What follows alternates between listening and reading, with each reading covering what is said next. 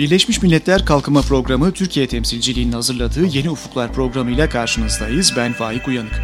Bu bölümde İstanbul'da düzenlenen ve dünya genelinde yüksek mahkemelerin işleyişiyle ilgili bilgi ve deneyimlerin paylaşıldığı bir zirve hakkında konuşacağız. Uluslararası Yüksek Mahkemeler Zirvesi ve konuğum da Doktor Leyla Şen, UNDP Türkiye Demokratik Yönetişim Program Müdürü. Hoş geldiniz. Hoş bulduk. Çok teşekkür ederim.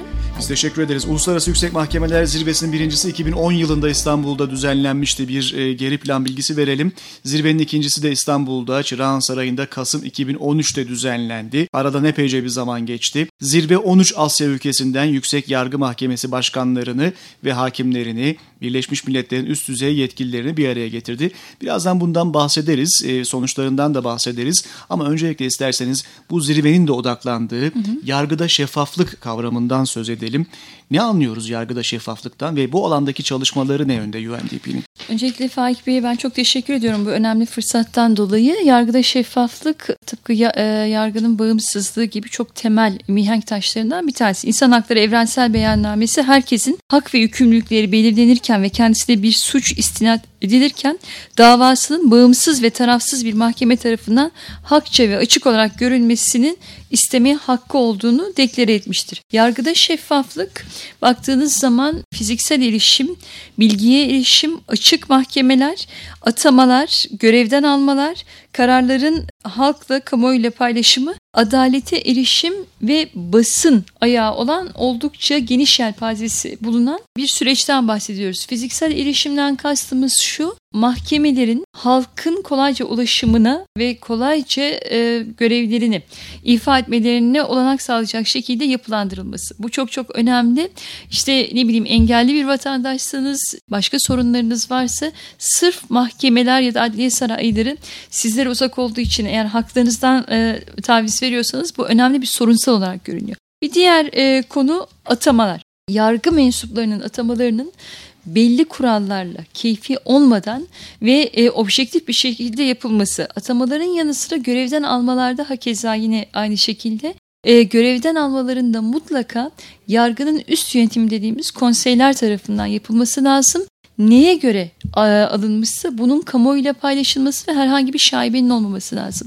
Mahkemelerin açık ve hak temelli olarak çalışması bu da çok önemli e, herhangi bir dava yapılırken kamuoyu vicdanında, kamunun vicdanında mahkemenin taraflı olduğu, belli e, daha önceden verilmiş kararları sadece kağıt üzerinde onaylamak üzere kurulmuş olduğuna yönelik e, herhangi bir düşünce ya da şüpheyi e, taşımaması gerekiyor. Açık mahkeme diyoruz biz buna. E, adalete erişimle ilgili çok önemli bir boyut tabii ki bütün bu şeffaflık ilkesi içerisinde kamuoyunun mahkeme süreçleriyle ilgili bilgilendirme alabileceği en önemli kanal medya tarafsız medya, vicdani medya, objektif e, olarak işleyen medya ve e, medya tabii ki mahkemelere erişim konusunda mutlaka desteklenmeli.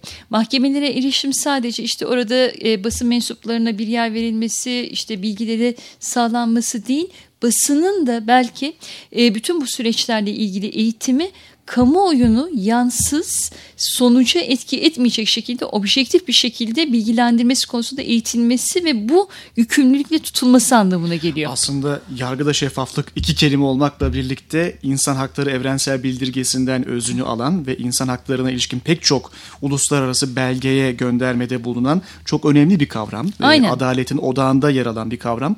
Bunu anlıyoruz e, tarifinizden. Birazdan daha detaylı bakarız buna. Şimdi Türkiye'nin ev sahipliği yapması da burada önemli. Uluslararası Yüksek Mahkemeler Zirvesi'ne 2010'da ilki yapıldı, 2013 sonunda ikincisi yapıldı. Bu zirvenin önemi neydi? E, odağına yargıda şeffaflığı koymuş olan bir zirveydi.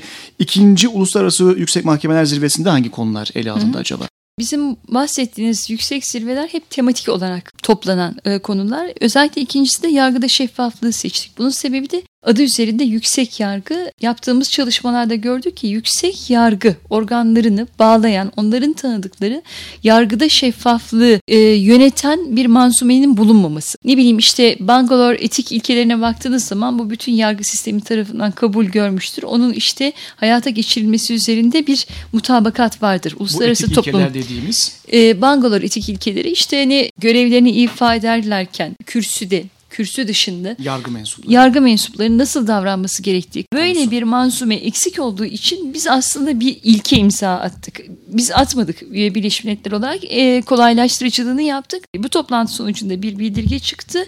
13 e, Asya Pasifik Yüksek Yargı Mahkeme Başkanı'nın imza koyduğu kabul ediyoruz dedi ve daha sonra da bizim bunu BM iç sisteminde e, işlettiğimiz bir sürecimiz var. Hakimlerin bağımsızlığından sorumlu özel raportöre biz bildiriyi sunduk ve bu bildiri ilk rapora geçti. Referans olarak tıpkı etik ilkeler, Bangalore etik ilkeleri, etik kuralları gibi bunun da İstanbul yargıda şeffaflık kuralları olarak uluslararası toplum tarafından tanınması yönündeki süreci başlatmış olduk. Bu önemli katılımcılar tarafından onaylanmış olan e, konusunda ilk yargıda şeffaflığa ilişkin ilkeler seti İstanbul Bildirgesi olarak kabul edildi. İstanbul Bildirgesi yargıda şeffaflık konusunda hangi temaları, alt başlıklara vurgu yaptı? e, ve uluslararası anlamda nasıl bir yenilik getirmiş oldu size göre? Şimdi aslında çok sevdiğim bir ifadedir. Hani şu gök kubbe altında söylenen yeni bir şey yok. Ama söylenmişleri daha derli toplu ve bir e, mantıksal çerçevede sunmak var. Bu bahsettiğimiz hani manzume eksikliği dediğimiz olan yeniliklerden ziyade derli toplu olmayanların belli bir sistematik içerisinde derli toplu olarak konulmasıydı. Toplam 15 e, ilkeden oluşuyor ve tam da biraz önce size bahsettiğim yargıda şeffaflığın e, sac ayakları üzerindeki ilkeler. İşte bahsetmek gerekiyorsa yargılamanın temel bir ilke olarak kamuya açık yapılması, yargı sistemlerinin adliyelere ve adli bilgiye kolayca erişiminin sağlanması, yargı sistemine kamuoyunun erişiminin kolay olması, mahkeme kullanıcılarına herhangi bir ücret talep etmeksizin yazılı ve sözlü çeviri sağlanması gibi davaların şeffaf bir şekilde e, ele alınması, mahkemelerin adli tevkif konusunda denetim yetkilisine sahip olması, yargı üst derece kararlarının düzenli olarak yayınlanmasından tutun da hakimlere ilişkin disiplin sürecinin şeffaflığına kadar. Çok önemli 15 evrensel ilke bu şekilde bu bildirge Aynen. yoluyla bir araya getirilmiş oldu. E, bunlara erişmek mümkün web sayfamız üzerinden UNDP'nin web sayfasına girdiğinizde tr.undp.org adresinden veya e, az önce sözünü ettiğimiz zirvenin Yüksek Mahkemeler Zirvesi'nin web sayfası üzerinden de bunlara erişmek mümkün tartışmamıza e, katkıda bulunmak isteyenler, bu bölüme katkıda bulunmak isteyenler Yeni Ufuklar etiketiyle Twitter üzerinden görüşlerini bizlere aktarabilirler. Şimdi Leyla Hanım İstanbul Bildirgesi'nden söz ettik az önce. 15 önemli ilkeyi içeren bir bildirge. Bunun genel kabulleri var elbette o ilkeler manzumesi. Bunun hayata geçmesi nasıl izlenecek? Nasıl bir süreçten e, geçecek acaba bu bildirge? Şimdi dediğim gibi aslında var olan yargı mensuplarının e, öyle ya da böyle farklı referanslarla e, hayata geçirmeye çalıştığı bu ilkelerin derli toplu bir sistematik halinde olmasıydı bu bildirge. Yeni bir şey icat edilmedi. Uygulanan şeylerin biraz daha sistematize edilmesi, sistem tarafından kabul edilmesi ve kişinin ya da yargı mensubunun kendi inisiyatifinde değil de bunu sistemin bir parçası olarak görmesinin yolu olarak görüldü.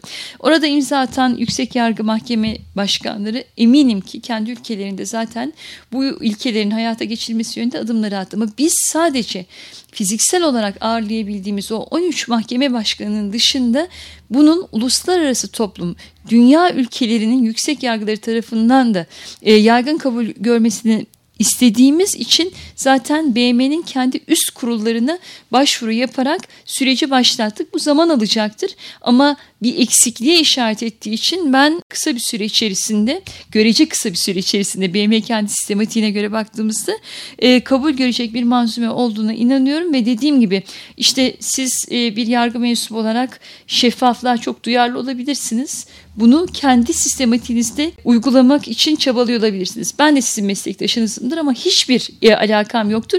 Hani bu kişiye bağlı kalmamalıdır. Tabii yargı şeffaflığı sadece yargının kendi içinde düzenleyebileceği bir şey değil. Devletin yargının bağımsızlığı kadar yargının şeffaflığını sağlayacak mekanizmaları da kurması, tanımlaması ve yaşamasına izin vermesi lazım. Yargı kesinlikle yasama ve yürütmenin tekelinde olmadan herkese objektif ve adil bir şekilde hizmet eden bir sistem haline getirilmelidir. Bu, bu tür belgeler genel ilkeleri ortaya koyuyor ve gerisi elbette o ülkelerin kendi sistematikleri içinde Aynen. sürdürmeleri gereken bir süreç. Şimdi aslında bu çıkan belgeyle sonuçlanan önemli bir süreçten biz e, bahsetmemiz de gerekebilir. Son olarak ona girelim. Çünkü bu önemli sonuç aslında UNDP'nin Türkiye ile birlikte yürüttüğü önemli bir projenin sonucu. Uluslararası Yüksek Mahkemeler Zirvesi Yargıtay Başkanlığı ve UNDP Türkiye'nin ortak projesi kapsamında düzenlenmişti. Türkiye Cumhuriyeti Yargıtayı ve UNDP'nin 2009 yılından bu yana yüksek mahkemelerin kapasitelerinin uluslararası standartlarla uyumlandırılması üzerine geliştirdiği çalışmalar var. Güçlü bir işbirliği bu. 2012'de başlamıştı proje. İsmi biraz uzun. Yargıtay Başkanlığı'nın kurumsal yönetim sisteminin uluslararası standartlar doğrultusunda desteklenmesi şeklinde bir proje. Bu işbirliğinin devamı niteliğinde aslında bu proje.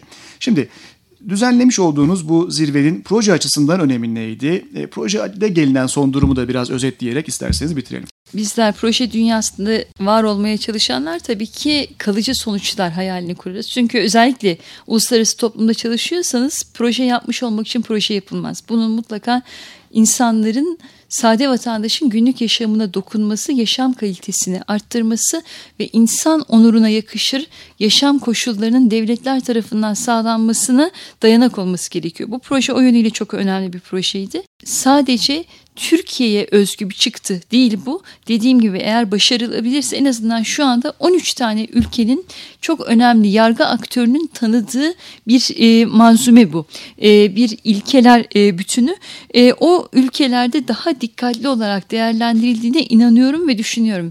Ve bundan sonraki adımda eğer bu Birleşmiş Milletler nezdinde kabul görürse diğer bölgesel oluşumlar tarafından da kabul edilebilecek ve refere edilebilecek ve ülkelerin devlet devletlerin sistemlerini entegre etmek için uğraşacakları bir alan olacak. O yüzden hani çok mütevazi anlamda uyguladığımız bir projeydi ama Türkiye'nin ötesinde hukuk düzeni e, içerisinde var olmaya çalışan devletlerin e, referans alabileceği önemli bir çalışma bu.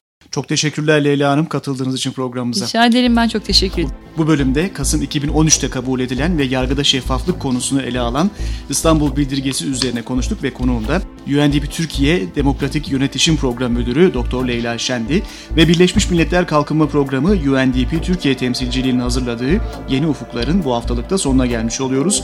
Programı Ankara Üniversitesi İletişim Fakültesi Radyosu Radyo İLEF'te hazırladık. Programımıza İstanbul'da FM bandında ve internette Açık Radyo'dan 50'ye yakın ilde polis radyosundan, podcast formatında iTunes, SoundCloud, TuneIn, Pure Connect ve Audioboo üzerinden ayrıca tr.undp.org adresinden ulaşabilirsiniz. Sosyal medya üzerinde kullanıcı adımız UNDP Türkiye. Tekrar görüşmek dileğiyle, hoşçakalın.